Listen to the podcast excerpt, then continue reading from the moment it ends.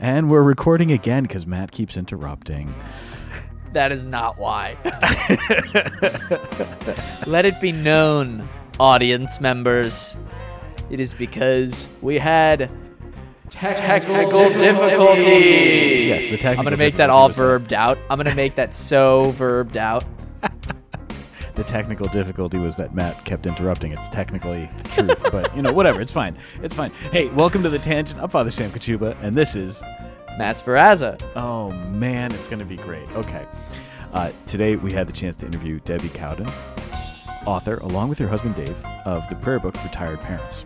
Yes. You should really go get this book because it's, first of all, it's really cool. Yeah, couldn't suggest it enough. Yeah. And I'm hoping that she will take our suggestion to heart that not only should there be a prayer book for tired parents, she should also franchise this out and make like a whole scheme of prayer book for tired people of various stripes and sorts. I think we suggested she make an empire. Yeah. That was our contribution. If it happens, it started here, folks. I would call us empire builders, the power behind the throne, if you will. The power behind the throne. Yeah. Episode name. Yeah, I'm not afraid of that idea. But really, it wasn't just the book that we talked about. And obviously, like, that's kind of the fun thing. We've talked to a lot of people who have published books, but the point is not really the book, I find. And I think, have we tricked people into coming onto The Tangent to get them to talk about their book, but we really talk to them about other things as well? No, well, we cover their book a little bit. Yeah, but is it dishonest? Because like I really enjoyed talking with Debbie about culture and building up a Catholic culture and family life and all that stuff. Yeah, but that's the baseline for the book. You know, that's the background. Yeah. So we address the issue behind the book, and we are the power behind the throne. Look, I know she said you don't have to be a social media influencer or a Pinterest mom, but like I kind of feel like we're helping to influence, and that's a fun thing. But neither of us are Pinterest moms, so you know we'll never have that going for us. That's true. I'm still not entirely certain what Pinterest is, but back when you were in high school, young man, I had to go to a teacher faculty development thing with a whole bunch of other teachers, and so I was sitting there, and the speaker kept talking about Pinterest. And she didn't know that it was pronounced Pinterest, and so all of the young faculty were cracking up, and I didn't know what it was either, but I knew that it was pronounced Pinterest. Sure. And so we were all just laughing about that. Anyway. We've had faculty meetings about AI robots for writing our students' essays for them. So that'll tell you how the world's changed. Well, let's stay away from the AI robots and from the Pinterest. AI robots. And the pin interests, and just listen to The Tangent today. Debbie Cowden. Yeah. Amazing guest, The Prayer Book for Tired Parents. Go buy it. Okay, we're on. Great. Hey, Debbie, welcome to The Tangent. Thank you for doing this. Thank you for having me. I'm thrilled. You know what just happened? Like, Siri started talking to me. It was weird. I was not expecting that at all. I think it was because like, why are we pausing? Because I said, hey. And so like Siri decided to jump in. So just in case you think the government's not listening to us, they definitely are. Well, good. I have things to tell them. Yeah. Yes. What do you want to know, government? We want to introduce you to the Lord and Savior, Jesus Christ. Hey, that could work. Oh, this is great. Debbie, again, thank you. I don't know if you could hear that or if Siri cut me off there, but Debbie, thank you for jumping on here and joining us on The Tangent. I'm really excited to have you and to talk about your new book, The Prayer Book for Tired Parents. That's what it's called, right? The Prayer Book for Tired Parents. I'm getting that right? You got it right. Awesome. Perfect. Well then, Debbie, I'd like to say how are you, but I'm more interested in who are you?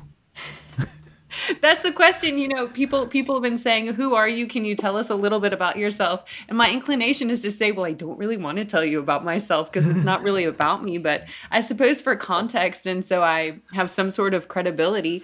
My name is Debbie Cowden, and I am the Senior Digital Media Specialist at EWTN Global Catholic Network. I run their social media. I write some articles for our programming email publications. I host the Catholic Sphere, which airs on Thursdays. So you'll see me once a month on Thursdays talking to super cool Catholics who are trying to live out their faith. And I'm also a wife of almost 8 years. a mother of 3 kids, ages 2, 4, and 6, and I'm 8 weeks pregnant with baby number 4. Wow. So you can consider this like the global debut or the global pregnancy announcement, because I've not said it on the air yet. We are honored. We are going to name our episode after that. Debbie Cowden, global debut. That's awesome. Have you like told other people too, or is like this the first like big public announcement, or like are we also the first ones to know besides your husband? Like, because that would really does your husband know? It's not Facebook official yet.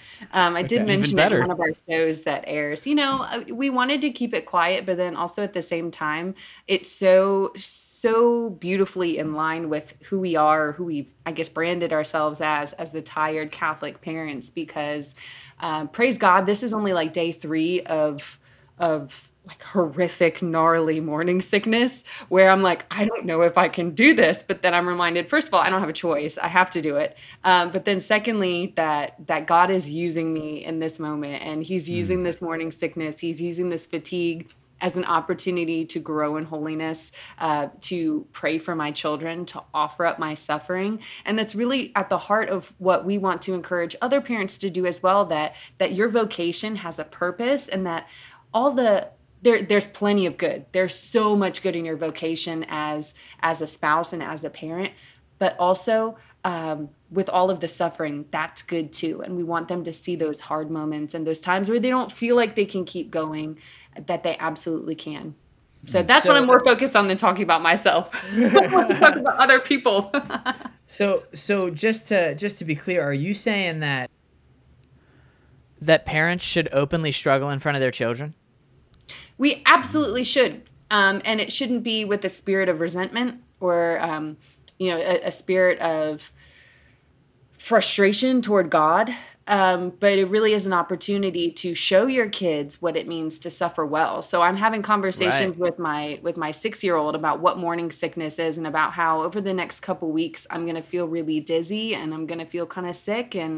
And she chimed in. She wants to be a Carmelite, by the way, my 6-year-old. Wow. Yes. And so as I'm explaining what's happening to my body, she leans over and just with this cute little grin that she always gives me, she goes, "Well, that's another reason I want to be a religious sister." I'm like, okay, we're going to talk about this. We'll talk about this more later. Right. But yeah, that's a later conversation. It is a much later conversation. But we can talk about how we're pushing through the hard times, and she knows about offering up joys and sufferings, and I can tell her that, you know, I'm offering up my morning sickness for our baby, that our baby will be holy and love Jesus, and that's something that she gets. And so it is important for our kids to see us suffer, so long as we do it through the lens of our Catholic faith, which is so cool, and it puts everything in perspective. Yeah. Right. Now, does she understand the concept of offering suffering up? Like, she's got a grasp on that? Yeah, and the way that we explained that to her, this was the first year that she really got it. We have baby Jesus in a manger that's about this big, you know, the size of like a normal newborn baby. And he comes with the little manger. And during Advent, we started... We started asking her, and all of us, we agreed that we were going to make small sacrifices or do extra good deeds to prepare for baby Jesus' coming. And the way that we showed that tangibly for her was little strips of brown construction paper. And every time she made a little sacrifice or did a good deed, she would say that she was offering this for love of Jesus and for poor souls. And so she'd take a little strip of paper and she'd lay it in the manger, and then... the idea was we wanted to do as many good deeds and make as many sacrifices as possible so that Jesus would have a nice comfy bed when he was born. Right, yeah. And so you wouldn't believe, like, she gave up ketchup. She gave up maple syrup on her pancakes. She was doing extra chores and vowing not to complain about doing her math lessons. Wow. Because she knew that it was all to make a comfy bed for Jesus. And you would not believe how excited she was on Christmas morning when we opened our first present, which was Jesus, the true gift of Christmas. And she got to lay him in the manger that was padded. Like, we ran out of strips of paper. Just padded so lovingly with her deeds throughout Advent. So I think she gets it as much as a 6-year-old can, and it is so cool to see even how that's carried on through Lent too, that she can make these little sacrifices for love of Jesus. Mm-hmm. That's awesome. That's so cool. I'm taking notes, just so you know. Yeah. I just wrote down the word manger because I'm going to use that. I'm going to steal all your ideas. Take them. Right? Good artists. You have all sorts of ideas in the prayer book for tired people. Right, yeah. Ways to grow in love of God and get your family to heaven. We just want to spell it out and make it as easy for parents to understand that when you are living out your faith, and when your children are seeing you live out your faith, that's what's going to stick for them. So like she may not remember all of the little arts and crafts that we did in homeschooling. And she may not remember all of the elaborate family vacations that we go on. We don't really go on that many elaborate vacations, but I want her to remember that her parents loved Jesus and introduced her to Jesus and helped her cultivate a relationship with Jesus. That's the most important thing. That's awesome. Beautiful. That's awesome. You know, I think that ketchup for some 6-year-olds is kind of a constitutive element of their diet. So for her to give up ketchup, that's a real sacrifice. And so she knows it, And I think you're right that she's able to understand as much as a 6-year-old can what that sacrifice entails. But then that you give her the tangible thing, to have that opportunity to put the strip of paper in the manger, to make the bed for Jesus, then she's applying the concept in a very concrete way for her. And that seems to make all the difference. It makes it really more alive, more incarnate. It really does. And that's another reason our Catholic faith is so conducive to child development, too, because, I mean, when we take them to Mass, she also prefers a high Mass over, like, a low Mass. We're Latin Mass Catholics. We go anywhere. We'll go to Spanish Mass if we have to, just so we can get to daily Mass. But on Sundays, we're at our parish, which has Mass in the extraordinary form. And she tells me that she prefers the high Mass because she likes the choir and the incense. And so she recognizes that when she's at Mass, she's somewhere special and that something amazing is happening. And there are a lot of ways that we can incorporate the sensory elements or those tangible items into our faith. You don't have to be like a social media influencer or a Pinterest mom in order to make the faith come alive for your kids. And so we just want to offer that encouragement to parents that it's those little things that you do, the little strips of paper. I mean, it was so simple. I spent $0 on that, and it's had an amazing reward. Can we make that the title? You don't have to be a social media influencer or a Pinterest mom. Like, just that's the title of the episode. That's great. Right. There you go. Or you $0 spiritual reward, something like that. Yeah, that's awesome. Hey, so as we're talking about this, there was a time before your children. There was a time when you and your husband were preparing for all this. Talk to us a little bit about how you guys discerned your vocation to marriage together. Well, this is great because this is coming on the 10-year anniversary of us starting to date, which is pretty cool. Congratulations. And we knew, so he was in the process of coming into the church already when we met. I did not convert him. He was well on that path on his own. And we knew each on our own that we wanted to be open to life and we wanted to have as many children as God would bless us with. We also knew that whoever we were going to marry had to be very committed to their faith. And the way that God connected us is just nothing short of miraculous, because I'd given up on dating and I was getting ready to move out of state, graduate from college, all of that. And then he just literally plopped Dave into my lap, which is another story for another day, unless you really want to know.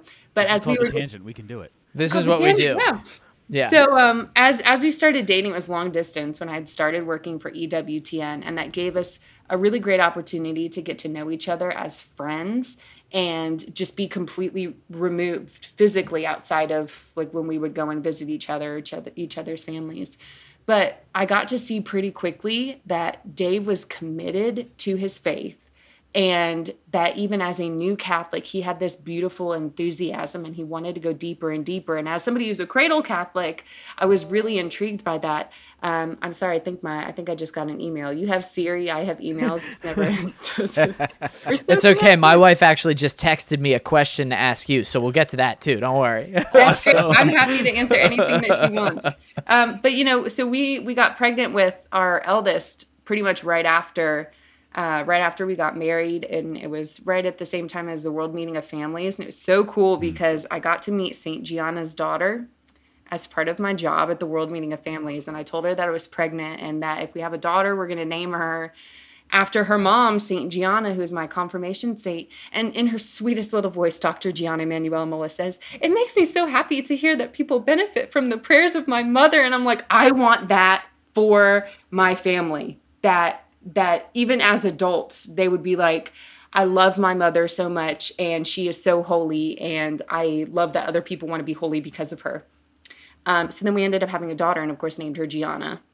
And then I got to introduce her to Saint Gianna, which is so cool. Wow, wow, that's I know awesome. I'm going on a tangent, but that's great.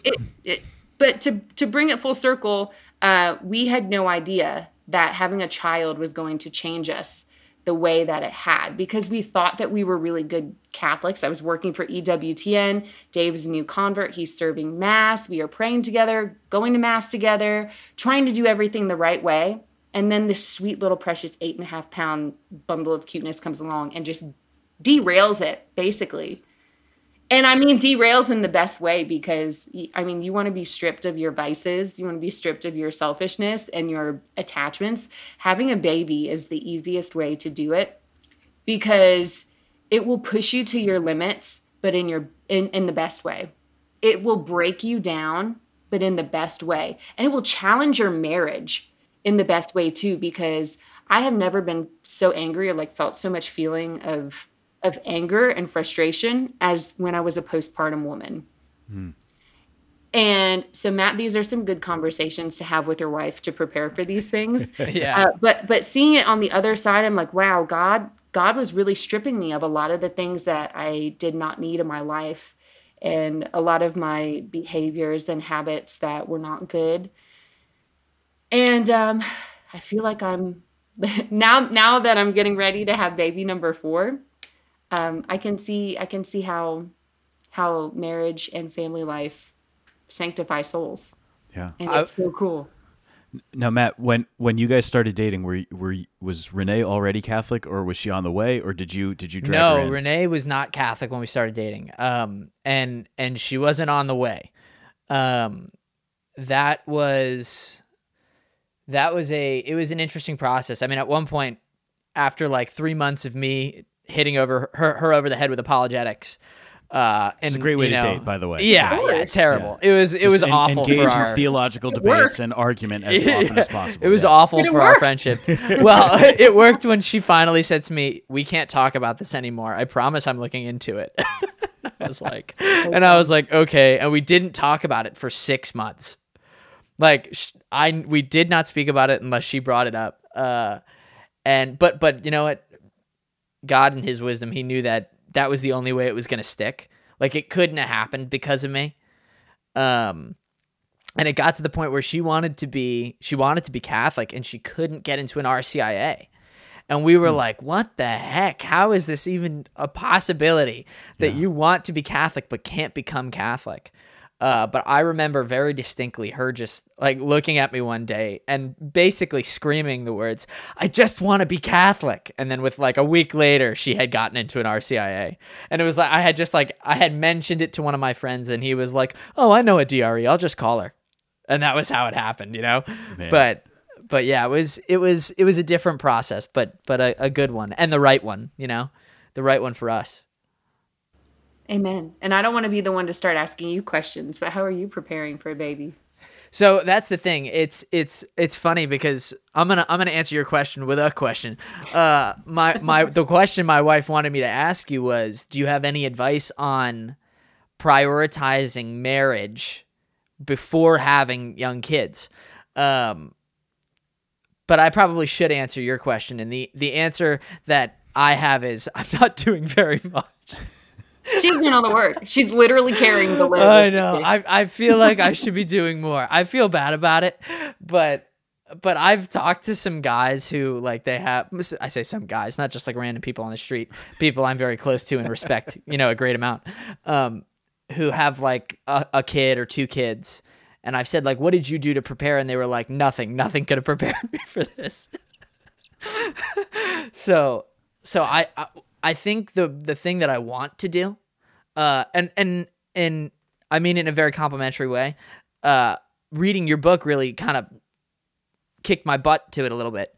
I was like, man, we got to pray more together, and you know, I've been wanting to get holy water fonts for our bedroom and for like the front door for like 6 months now, you know, and I just never acted on it. Put them on your registry. You don't need bottle warmers or sterilizers or like muslin swaddles. Get holy water fonts. Love it. What? I'm so serious. No, yeah. I mean, that's fair. Yeah, yeah. You need it because there are going to be times where you're going to see that, you know, that your wife seems like a completely different person because she's going to have the postpartum hormones. She's going to be exhausted.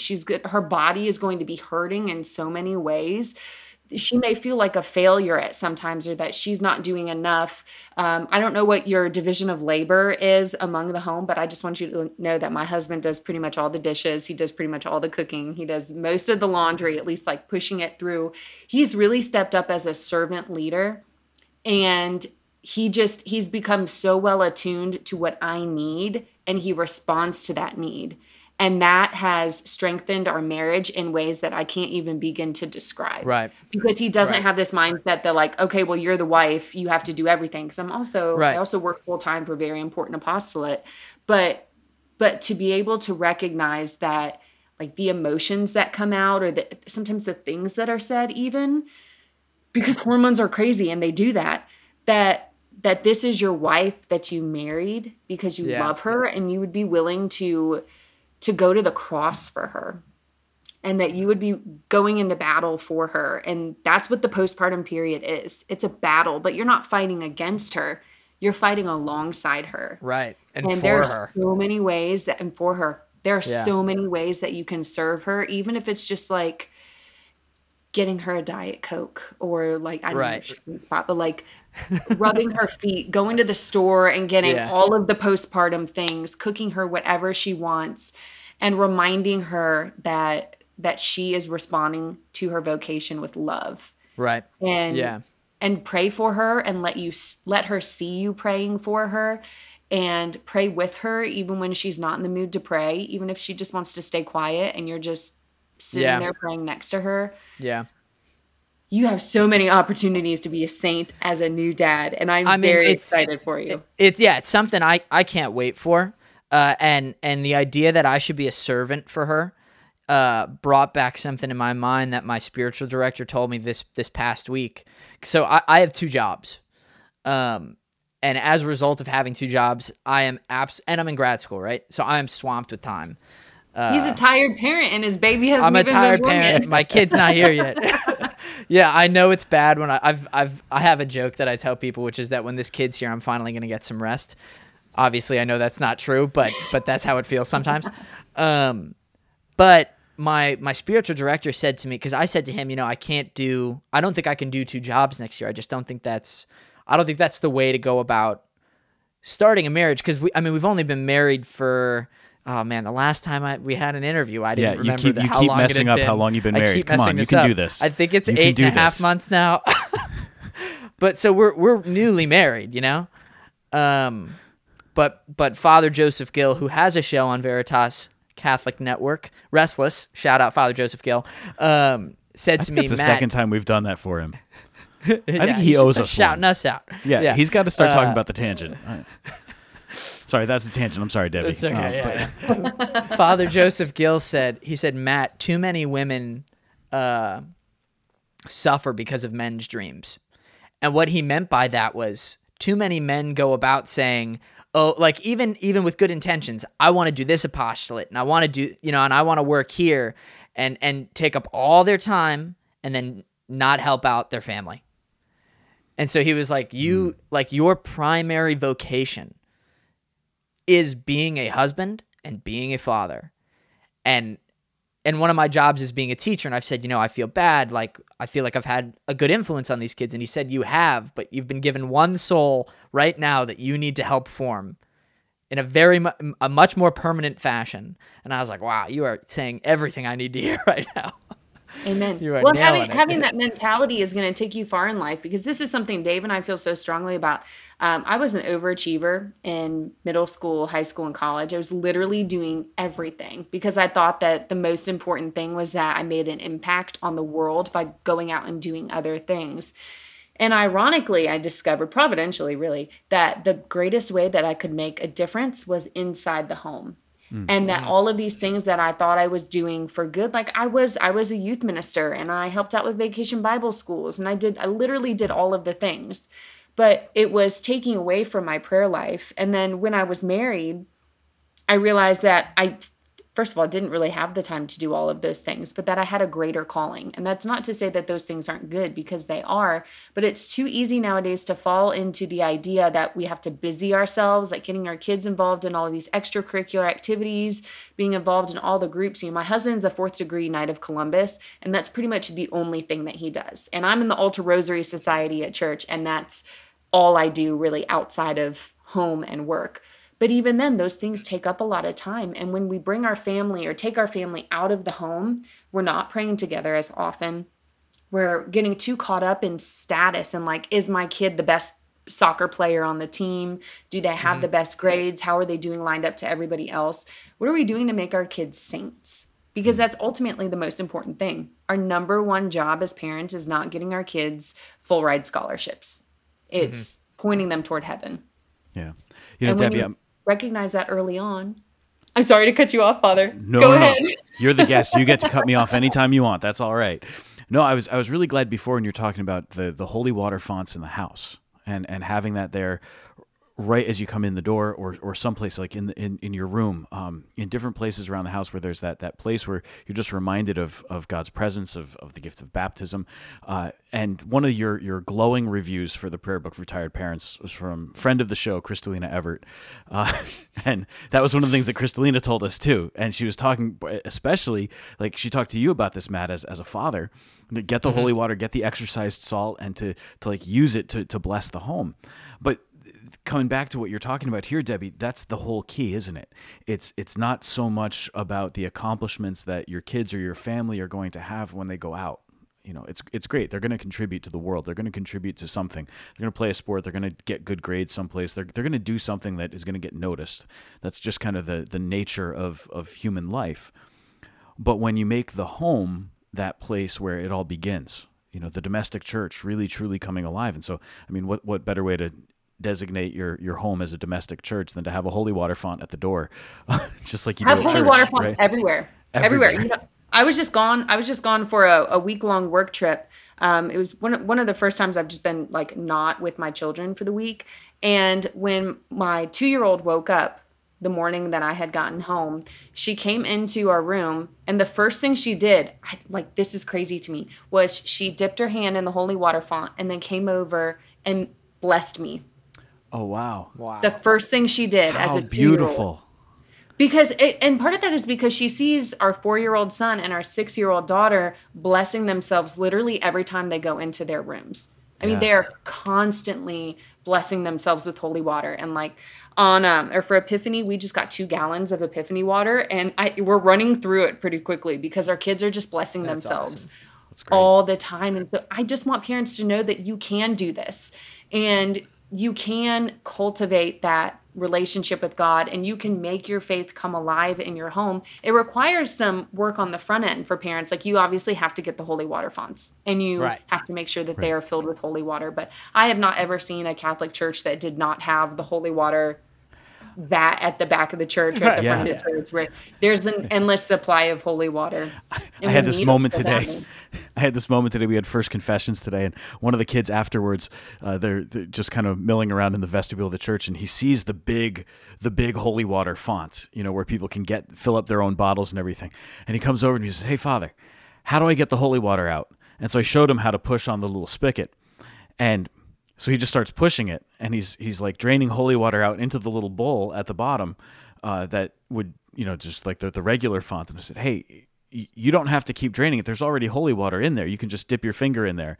And he goes, "Yeah, but it does this." And he does it again and just lets the water come out. I'm like, "Okay, stop now." And it's the weirdest thing to have to tell a kid to stop going after the holy water, because I'm so excited that he wants to know how to access the holy water. But I'll say, "Okay, bud, like, that's enough now, right?" They get so excited. And I'll say, from my experience, the novelty has not worn off. yeah. for our kids, for all the time that we've had holy water in our homes. Like my 6-year-old literally asked for a holy water font for Christmas because she wanted her own for her room. Like I'm telling you, my 6-year-old is a saint. Awesome. So, my 2 and 4-year-old are working on it too, but you can just see it from the 6-year-old. Yeah, right, I think I think you should keep track of how long it takes your family to go through the 2 gallons of Epiphany water based on the number of children that you have and their capacity for blessing themselves, plus you and your husband. And then when you do the reissue of the Prayer Book for Tired Parents, you can add that into your chapter on holy water, just explaining this is about how much holy water you're going to want to like budget for over the course of the year. And like remember, of course, that it's free, but you're going to need some gallon containers. And so, you know, depending on how many kids you have, you got to up a gallon every year. As they get older, you got to add more. And it's, I second this. I thought we were being excessive when I came in with the 2 gallons, like the 2 big gallon jugs. But then I see these families with like 8 kids and each of the kids has a jug of water. So, you know, it works. It's so good. This is fantastic. It is. And there are so many more holy reminders too, in so many ways that you can incorporate the faith into everyday life. Like my kids have their own little prayer cards that they bring to Mass with them. And even if it's just my 4-year-old holding his St. Michael prayer card and kissing it during Mass, but like my 6-year-old has a little pouch where she has a spiritual communion prayer. She has the Anima Christi prayer, and she's got a couple other prayer cards. And so she just sits and prays those during Mass, and like right before communion, she prays her spiritual communion prayer. Right after communion, because she's making her first communion in 3 months, so she's not able to receive yet, but she still prays that spiritual communion prayer. And then when she comes back, she'll pray the Anima Christi. And awesome. You realize that, yes, our kids are capable of this. And then, you know, also for Christmas, she wanted a Saint Philomena statue. And I'm like, I can't tell her no. Like, she doesn't want a pony. She doesn't want a Barbie doll. She doesn't want like whatever little girls want, I don't know. Mine just wants a Saint Philomena statue and another crucifix for her room. And you see the faith come alive. But this just goes back to the whole idea of our faith being a tangible faith, and we can make it come alive for our kids. You know, you can introduce your kids to the saints. My kids love the martyrs, like especially the young martyrs, and they're not afraid of it. And you know, you think of the likelihood that our kids nowadays are going to die as martyrs is less than what it was perhaps in the early church, but our kids are also going to be facing other types of persecution. And we can start to prepare that for them now and help them recognize that the most important thing in your life is to love Jesus most. And if you love Jesus most, then you don't have to be afraid of anything. And I like to take one from Crystalina's book. She's like my hero, and she is my mom role model in this season of my life. I was reading her book, How to Find Your Soulmate Without Losing Your Soul, right before I met my husband. So if you are looking for a spouse, read her book. But she talks about going to battle for your kids and praying for your kids, bringing them to Eucharistic adoration, and really preparing them spiritually. And it's not to fear what's out there in the world, and it's not like we're hyper focused on like, oh, spiritual warfare, battle. We're not in it for the sake of that, but recognizing that there is a battle for our kids' souls, and part of us raising our children to be saints is not just us praying for our kids, but it's also empowering them and teaching them about the faith and sharing with them the inspiring stories of the saints. And it's so cool. Like her favorite saints, seriously, are like Maria Goretti and Saint Josephine Bakhita and Joan of Arc and Saint Ursula, Saint Philomena.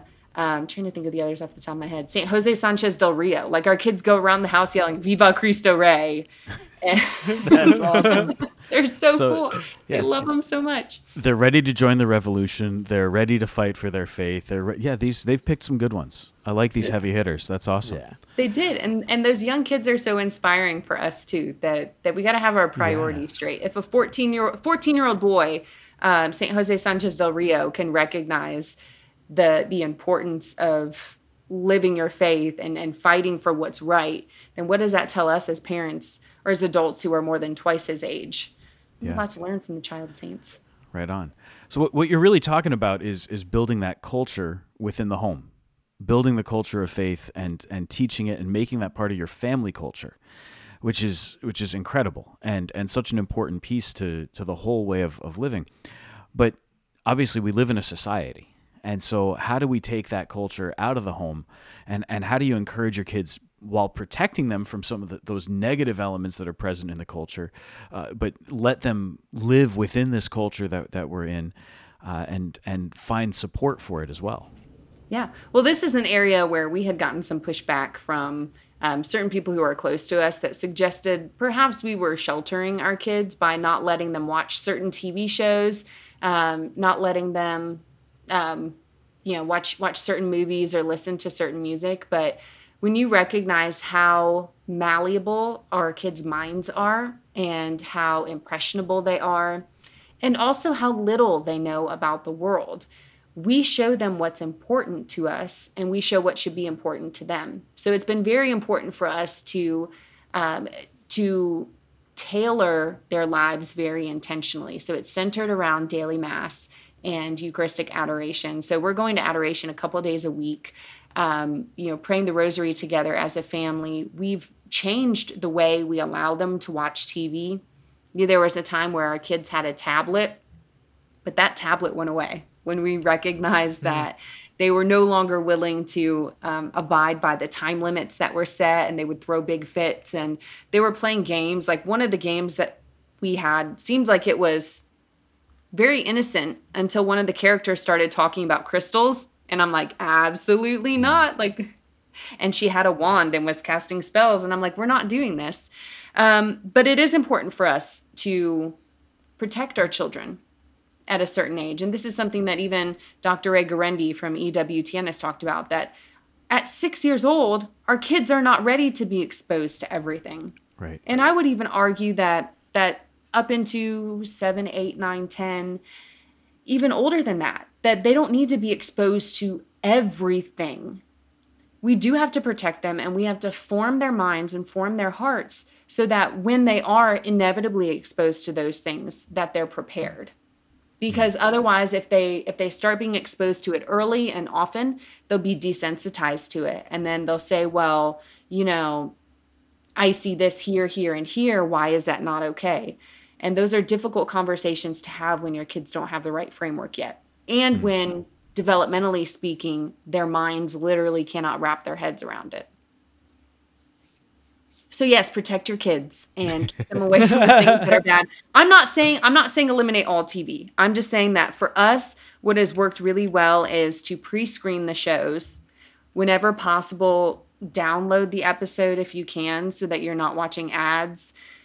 If you find DVDs of classic shows, like our kids love The Wizard of Oz. So we watch The Wizard of Oz, and there are a couple other shows too. Like we've seen them, and we know that there's nothing objectionable. Right. Yeah. And that speaks to the culture itself. We were saying how, Father, you were saying how do you guard them against the culture? How do you guard them against the culture coming in, and how do you prepare them to go out into the culture? But the very fact that older shows typically are fine, right? I mean, the example you gave was Wizard of Oz. What immediately came to my head is, like, our kids will watch Singing in the Rain and will watch White Christmas, but like two old school musicals, and they're not. They're like, they're PC. I mean, actually, I shouldn't even use that word, because PC would be the opposite of what I mean right now. But they're good. Not PC. But they're not PC. We need to protect ourselves from the culture too, though. Yeah. Well, yeah. If it's something that's not good for my kids to watch, should I be watching it? Because if I can somehow justify it for whatever reason, like, oh, I'm old enough, I understand. Well, maybe I'm being logically inconsistent, because if it would be bad for them, it probably would also be bad for me. And then you'll also run into, like, watching some of those shows. We just watched White Christmas with our 6-year-old too. I saw it for the first time this year. I never saw it before in my life. It's lovely. It's absolutely lovely. Yeah, it's a wonderful movie. And we also watched It's a Wonderful Life, and I think she didn't understand everything in there, but that's okay. But with some of the shows, like, we think angels are incorporeal beings; they don't have wings. I know. I was thinking, like, theologically speaking, should we tell her that angels don't have wings? Well, as we're talking about culture, all right, so you've got the culture within the home, and then you're right. We've got a responsibility to make sure that kids aren't exposed to the worst elements of the culture at large. But I feel like there's an in-between step that we always have to take too, which is to cultivate surrounding the home, that culture, that community. right? So how do you find it best to cultivate that community so that you're not the only ones, you're not the island just trying to withstand the storm? You're part of a much larger group that's also complementary to the culture that you're trying to develop within your own home, and where your kids find that they're supported. So they're not the only ones. There's also that deeper sense of support out in the world. Well, I hope that you would find this interesting as a pastor, but it really does start a lot in the parish. And by having those opportunities, so I'm actually a very shy person, and it's very hard for me to make new friends. No, that's not true. I don't believe it. Yeah, so true. No, I'm not buying it. Listen, we got invited to a party with a bunch of Catholic families a couple of years ago. And when my husband told me that we were going to this party, I was so mad, because I was like, how could you? We're new to the whole group of people. And there are like, between these 6 or 7 families, there are like 40 kids. Oh, wow. There are a lot of children. And I'm like, is our daughter going to be okay? Is she going to be able to make new friends? Am I going to be able to make new friends? Are they going to think that I'm weird? But being able to have those opportunities within the parish is really good, because then you're already setting the stage. Like, this is a family who is at Mass because they choose to be, and they at least want to be Catholic enough to be there. And then from there, if you have the opportunities to get to know other families, you'll be able to see what those common interests are. And really, those are pretty much the only people we hang out with nowadays. And it's nice, because when you have families with tons and tons of kids, there's usually somebody who is going to be a similar age to our children, and they can play together. But those are our kids' best friends right now. It's fellow children and fellow Catholic families who are trying to live their faith. And then it's really cool, because then my daughter has this new framework for, like, she sees her friends at Mass, and she wants to wear the chapel veils that they're wearing. And she'll say things, and like, I really like your dress. And they can start to have conversations about that. And they're homeschooled, and our kids are homeschooled, and not all of the children are homeschooled, but you can at least have that common that common ground, so that hopefully, at least for a very long time, our children will not feel like there's anything different about the way that they're doing things. Even though we do know kids that go off to school, and we just say, some parents choose to take their kids to school. Other kids prefer to keep their kids at home to school. And we can start to have those conversations when it's appropriate, and not just because she sees something that we can't control. Yeah. But it's really important, Father, for families to have those opportunities. You have a lively parish. We got stuff. No, but I think you're right to cultivate around your family other families, because then think about the support that you give to those families. On the one hand, there's the I want my family to have all the support possible. I want my kids, my husband to have as many people around us that are going to support our values so that we're not alone. But then there's also the fact that you, as a family, have this opportunity to really minister to the needs of others and to make a huge impact in their life. And so your example is going to make a difference in the lives of the families that you're friends with. It is, because then when we have conversations with our daughter, there's sometimes where as a 6-year-old, she's wondering why we have to go to Mass every day. And when she sees, or when she hears me say, that Mass is the most important way that we can spend our day, because we're getting to spend time with Jesus in his house. And then when we're old enough, we get to receive him into our bodies, and we receive those graces. Then it becomes consistent for her then to see her friends there at daily Mass too, because there have been times where we've gone to Mass at other places, and she leans over to me and she says, there are no children here. Or she'll say, why am I the only kid here? And then it turns into, are people not going to Mass because they don't love Jesus enough? And I'm like, oh man. Just say yes. That's why. That's definitely why. Yes, and we pray for them, because we want everybody to love Jesus the most. Yeah.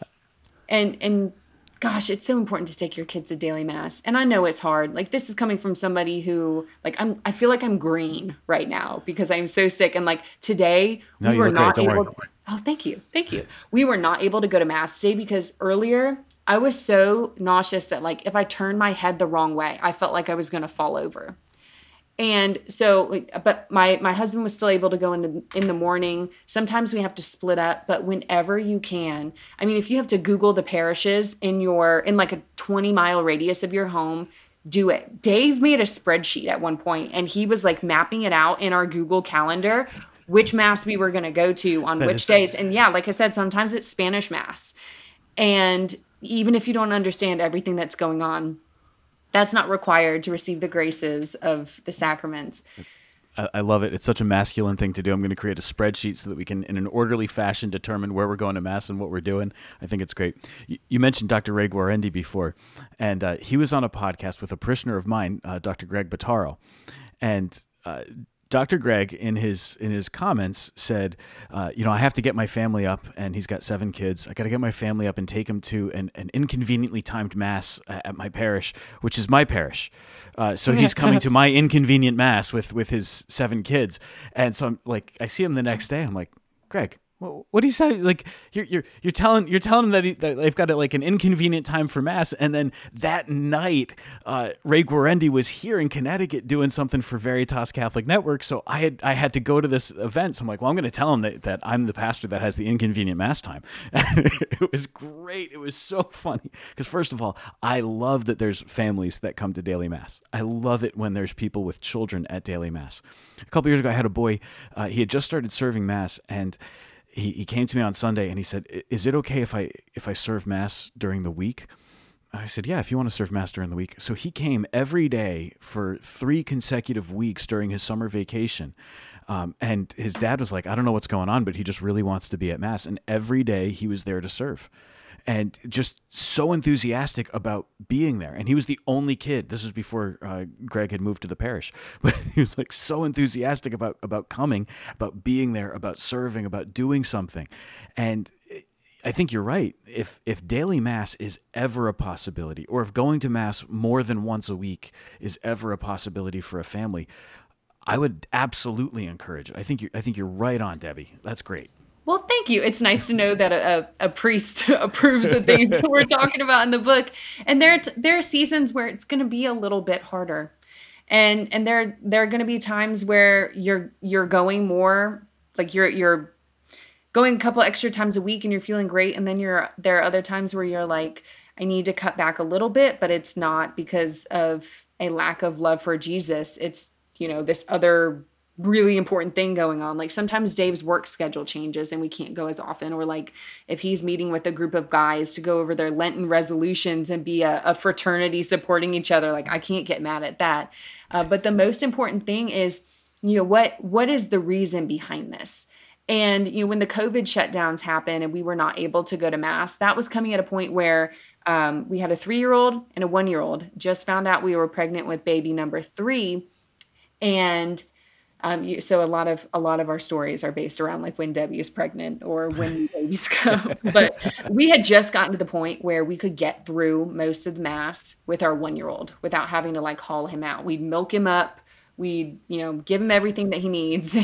Is that the technical term? We're gonna milk up the baby. It's preparation. So Matt, here's some other skills that you're gonna have to learn as a father. Yes, is like you've got to time out the naps and you've got to time out the feeding, to make it so that everybody can just do their best during mass. And it's going to be different with every family, but it's worth it to figure that out. And even if it's perceived nap, inconvenient mass time out feeding. Yes, make mass. Sure that you are fed and napped before mass too. That's what you meant. Yeah, you meant me, right? Yeah. Well, so we had just make sure you fast 1 hour before you receive communion. Yeah, and that, depending on who has the homily, you can actually get pretty close to the start of mass. But, so we had just gotten to the point where we were really in a good routine. And then masses shut down and we were not able to go. And it was just long enough to undo everything that we had done to prepare our 1-year-old for going to mass. And even our 3-year-old. So it got to the point because we also had just eliminated Cheerios and goldfish and snacks and stuff for our 3-year-old, which is a really bad habit that we got into. And I don't recommend it if you can help it because it just turns into a mess. But we had just started that. And so then we realized that it was just long enough where we could not go to mass, where everything was undone. Mm. And out of frustration, I just remember saying to Dave, are we just going to have to split up for mass? And just leave the kids at home and just take turns going. And there was something really wrong with that. And I knew as soon as it was spoken that was not what should be done. But then Dave in his brilliance was like, well, why don't we start taking them to daily mass? And I'm like, are you kidding me? We can barely get through Sunday mass. Like, Sunday mass is really hard. And sometimes I feel like it's borderline a near occasion of sin, because sometimes I get so frustrated, or Dave gets so frustrated, and we feel like we're not able to pay attention, and we're spending most of the time in the lobby of the church because whichever one of our kids is having a meltdown. But Dave was onto something, because when we started taking our kids to daily mass, we realized that we were giving them an opportunity to practice sitting in the pews. We were giving them an opportunity to see what was going on instead of just staring at people's backsides the entire time. There were fewer distractions. It was a shorter mass. We were able to get into the routine of getting dressed to go to mass and getting out the door. And even for a while, we bribed them with like juice boxes and snacks beforehand. So like we're prepping them before we go in, and then after, like, there's a snack that you can look forward to, because that's what it took to get them through mass, and it worked. And now our 2, 4, and 6-year-old can go to mass during the week. They can make it through. Sometimes the little ones are a little bit wiggly, and that's okay, because sometimes grown-ups are wiggly at mass too. But then also, like, we can go to adoration, and our kids can sit in adoration, and they can be okay with the silence, and they can recognize God's presence. And that's something that we would not have ever had the opportunity to do were it not for the fact that mass was taken away from us for a while. And if that's one good thing that came out of the COVID lockdowns, is that we started going to daily mass, and we're encouraging other families to go to daily mass too, then I like to think it was worth it. Yeah.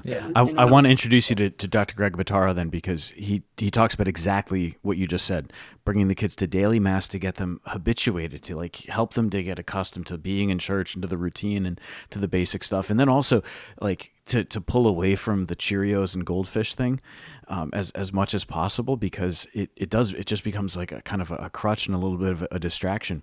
I had a guy in my parish, and he was getting his son off of the Cheerios and goldfish routine during mass. God bless him. And it was a battle.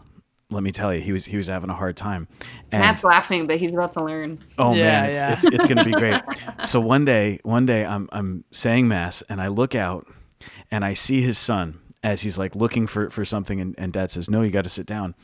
And the boy kind of goes, "Okay." And then Dad turns back, and he's kind of focused. And I watch as the boy, I'm not making this up, and this sounds like weird, he reached into his pants. And from his pants, he removed a golf ball. It wasn't in a pocket. It was like his hand was in the waistband, and he fished out this golf ball, and he's holding and he's looking at it, and his dad hasn't noticed yet. And I see this boy, I'm not making this up, he smiles, and like the little devil horns come up, and he just has this big grin on his face. And I watch him as he leans out over the pew and drops it onto the tile floor. And so a golf ball dropped by this like 3-year-old or 4-year-old hits the tile floor, and then starts to bounce, and it goes under the pew, and it hits the top of the pew. So now you hear as this thing's bouncing everywhere, and he's just got this big grin on his face, and his dad realizes what's just happened, but like he's hearing the noise first before he realizes that it's his son who did it. And it was the greatest mass I've ever had in my life. And it was awesome. You keep a straight face. Oh, you have no idea how many times I laugh when kids do silly things during church. Yeah, I've been shot at by children who point their fingers at me and like pull the trigger. Yeah, it's great. These kids, they crack me up all the time. Well, the pastor's attitude about kids at mass is so important, because if we're hearing from the pulpit that it's good for your kids to be here, that makes a world of difference, because we're already dealing with the insecurity of like our kid making any sort of noises during mass, or like my 4-year-old leaning over to me and very loudly whispering, "Is mass over yet? Can we go home yet?" Still talking? Is he still Why? Talking?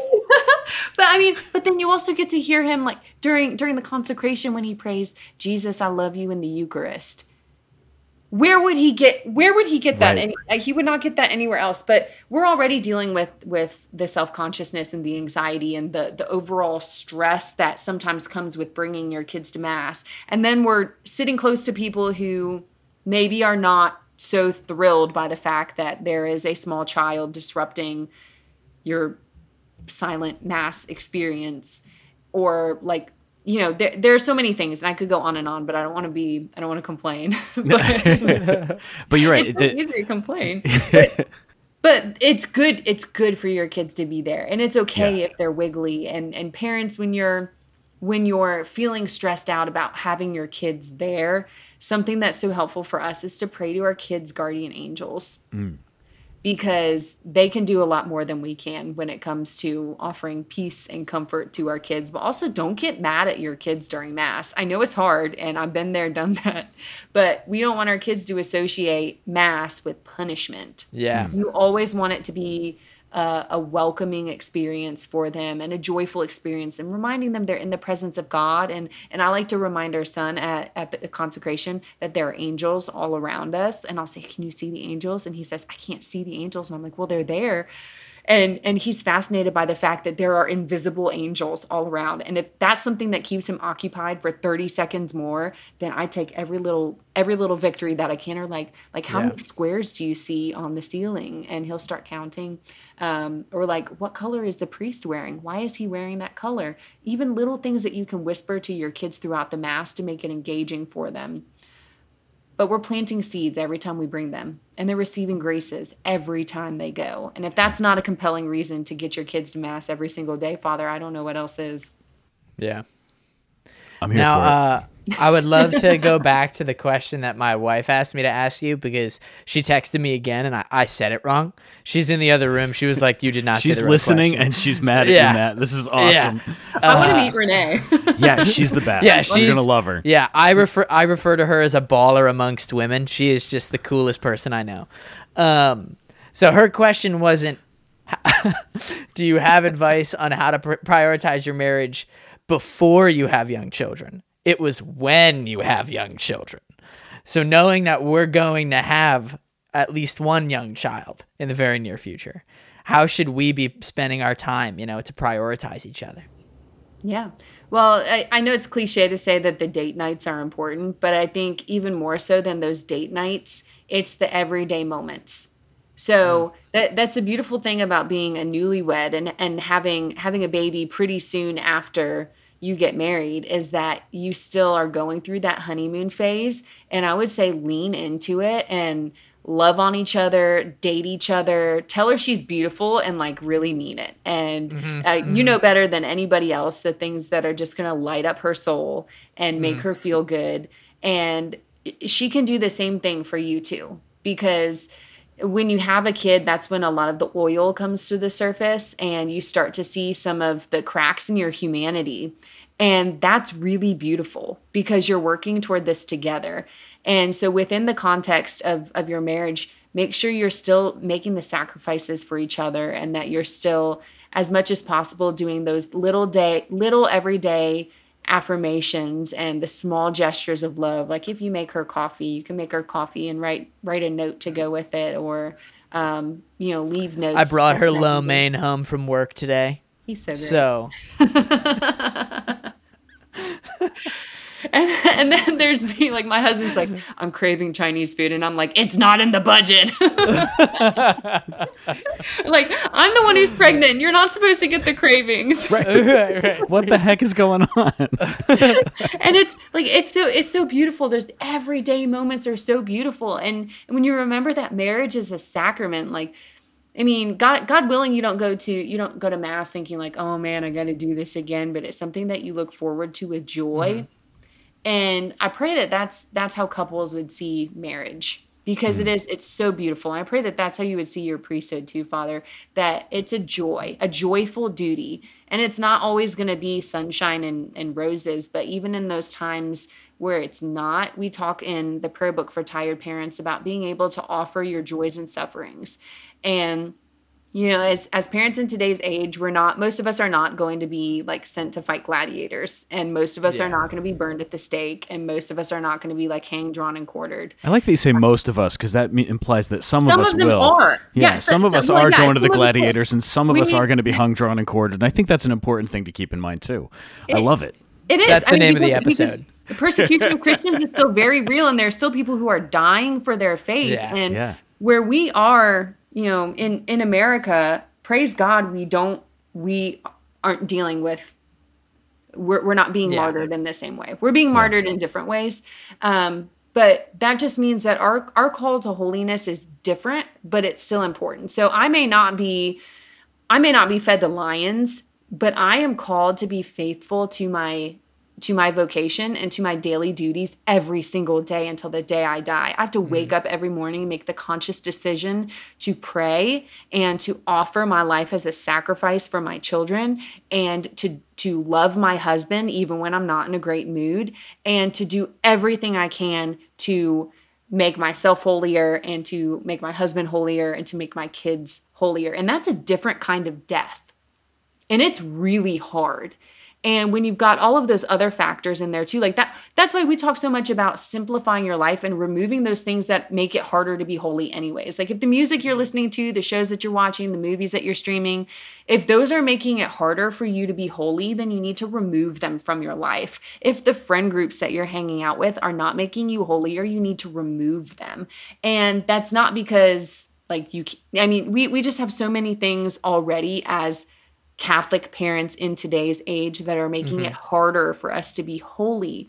And so we need to be fierce about it. And like our fight against gladiators is a little bit different, right? I guess. But if your eye causes you to sin, pluck it out. Pluck it out. If your hand causes you to sin, cut it off. And you have to be fiercely diligent about your pursuit of holiness and also about making the most of your marriage. And so if she's asking those questions, then that's already a great sign that she wants to do things the right way. So way to go, Renee. And you guys are already setting yourself up for success and just recognizing that things are going to be different, but you're in this together. Yeah, I definitely know that. I mean, it's hilarious that you were using the word, sanctifying so often at the beginning of this episode, because as we were driving home from work, so she works at a different school, but on the same campus as me. And I was like, I just know raising this kid is going to sanctify me. I just know it. Now, granted, did I work a little extra with the middle school today? Yes. But if that doesn't make it untrue. Nothing will. It really does. It really does. Yeah. And just knowing that now, like it's being a father is going to push you to the limits of who you thought you could be. And it's going to give you a new why. For why you're choosing to be holy, why you're choosing to live your life the way you are. And that's just such a beautiful gift. And when we as parents stop listening to what the culture says about kids being an inconvenience or like kids keeping you from your dreams, and you realize that it's really, it's, I don't want to say fulfillment, but it's the fruit of your love. Your kids are, and we should rejoice in that. But we've got to train ourselves to have the right mindset about how to approach our kids when it comes to like discipling them and raising them in the faith, raising them to be Catholic in today's age, and then also raising them by modeling the love of God the Father. And that's been really cool. I mean, we do more, I don't want to call it gentle parenting, but when we recognize that we are raising saints, it changes the way that you talk about, or it changes the way that you talk to your kids and you interact with them. And I just can't help but think of Saint Therese, who was known for having pretty big temper tantrums when she was 3 years old. And Saint Zélie would say that, Therese would throw herself on the ground, like writhing around as though all were lost.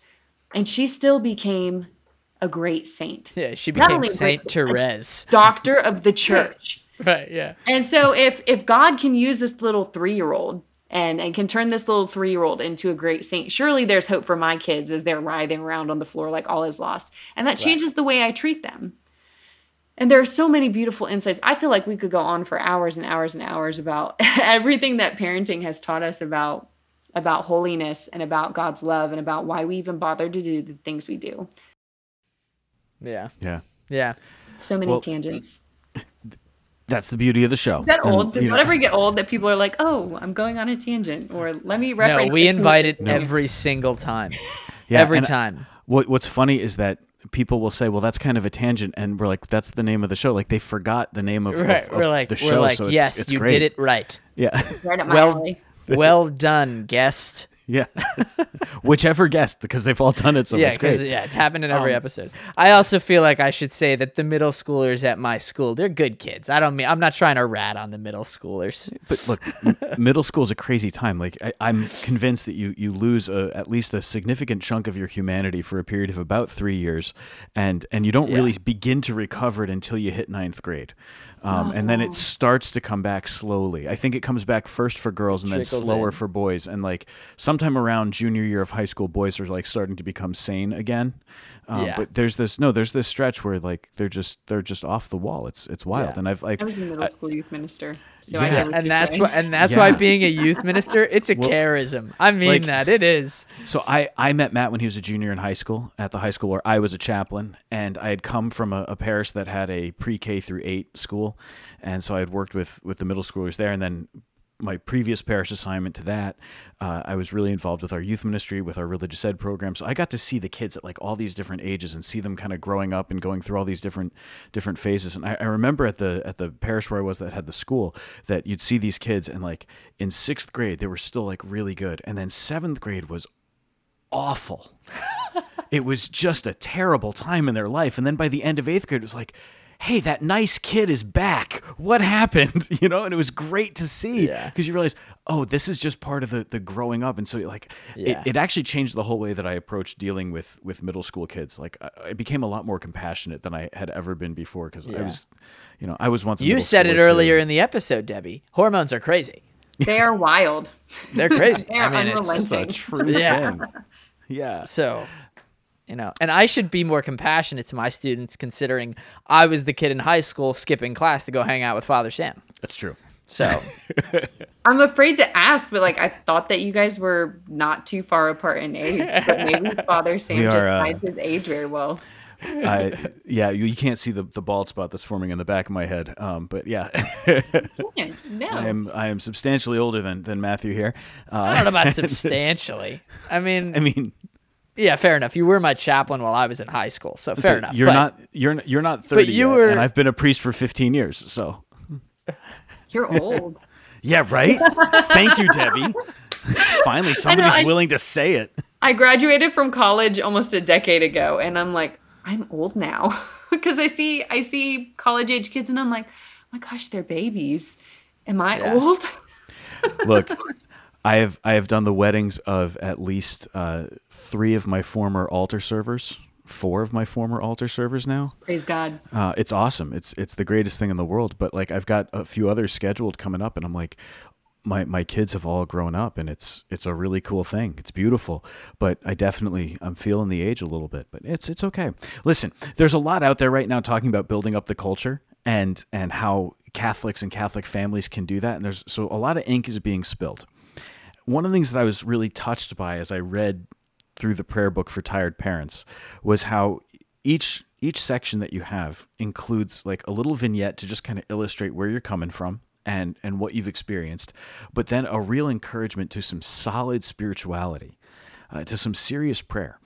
And so the combination, not just of the discussion of how we have to build up the culture and how we have to take care of our families, but also how like that's got to be rooted in the spiritual life and rooted in prayer, I think is a really powerful thing.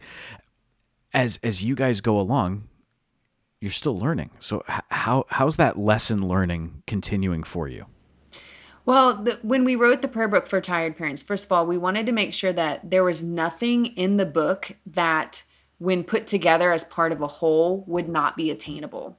So for the parent who looks at this 350-page book and says, there's no way I could do this, there actually is. And it's made to be scalable for where you are in your life, whether you're not going to daily mass at all, or if you're already going to daily mass every single day, or if you're praying the rosary every day as a family, or if you're not praying together as a family at all. And so it makes it really nice because it is scalable and you can take it to the next level.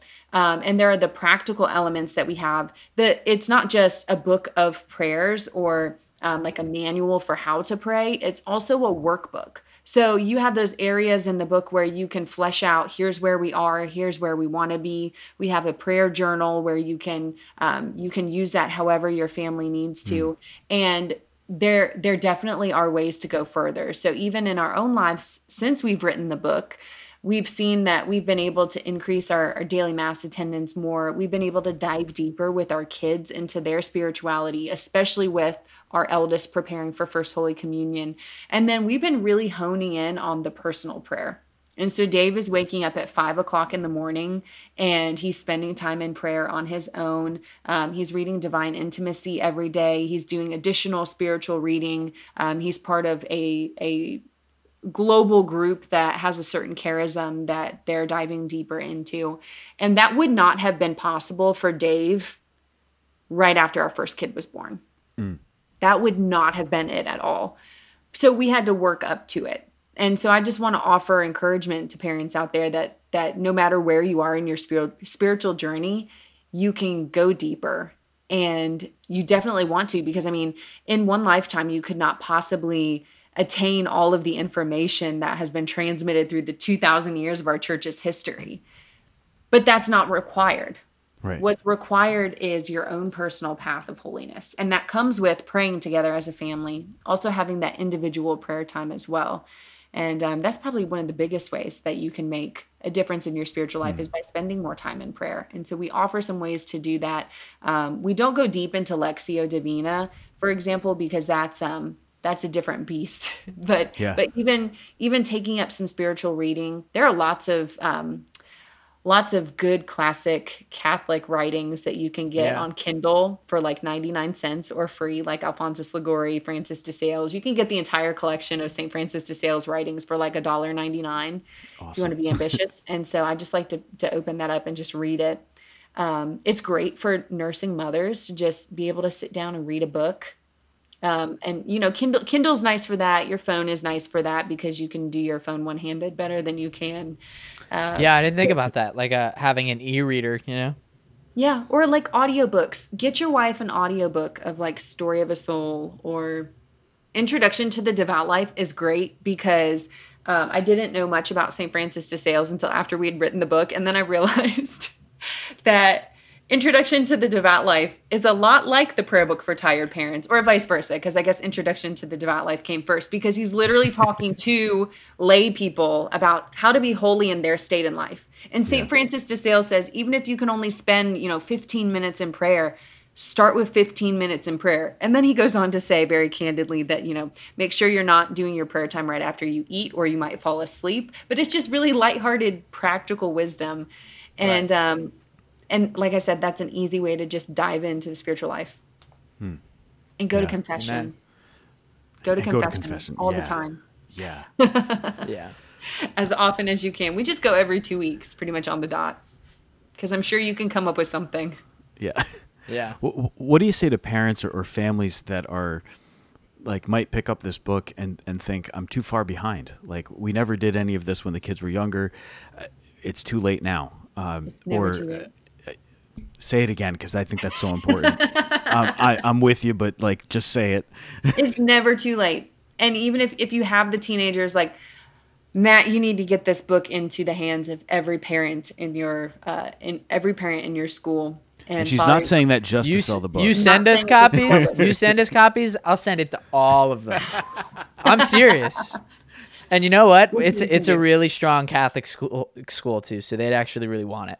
And that's good. They'd be receptive to it because, it's not too late. And actually the beautiful thing about having your kids be old enough to remember what it was like before you were praying together as a family is really important, because then you can start to have those conversations about how, our faith was not as important to us because we didn't understand. But now we understand better and we realize that, it's more important than your grades or what sports teams you're on or where you get into college. The most important thing is that you become a saint. And when you start praying together as a family, if you haven't been doing it, it is going to be clunky. And maybe you can consider that a penance. Like I offer up these feelings of discomfort for my family's holiness. But you can start to transform your own life and your kids' life just by doing this. Mm-hmm. And what an opportunity for vulnerability with your kids, but like healthy vulnerability. Like we realized that we were not doing it the right way, but now we want to do it the right way. And we recognize that this is the most important thing for you. And so it's awesome. Not too late, Father. It's awesome. Amen. Do you envision like another volume of this coming out? Because you've right now you're writing this as a tired parent, but a tired parent to really little kids. Someday you're going to be a tired parent of teenagers. God willing. Yeah. If you keep doing your job well, and they're going to make it to being teenagers, you know. And I think a lot of times people, and you've got the experience in youth ministry, so you understand how teenagers are functioning, and you understand what's going on. But there's, I think sometimes there's a fear of those teen years and what's going to come. But as you're laying a foundation now, building up that culture with Dave in your home, and kind of setting things up, this is how we want it to be. Do you have any fears about what that future will look like, what your kids are going to be like as teenagers, or what trying to do this will be like as teenagers? And do you anticipate doing like a prayer book for tired parents of teens as kind of the sequel to this, that you can write like, this is what we learned as parents of teenagers? There were so many questions in there. And so many things. I'm sorry. I wasn't concise at all. That was the worst kind of question. That is what we do. We are not concise.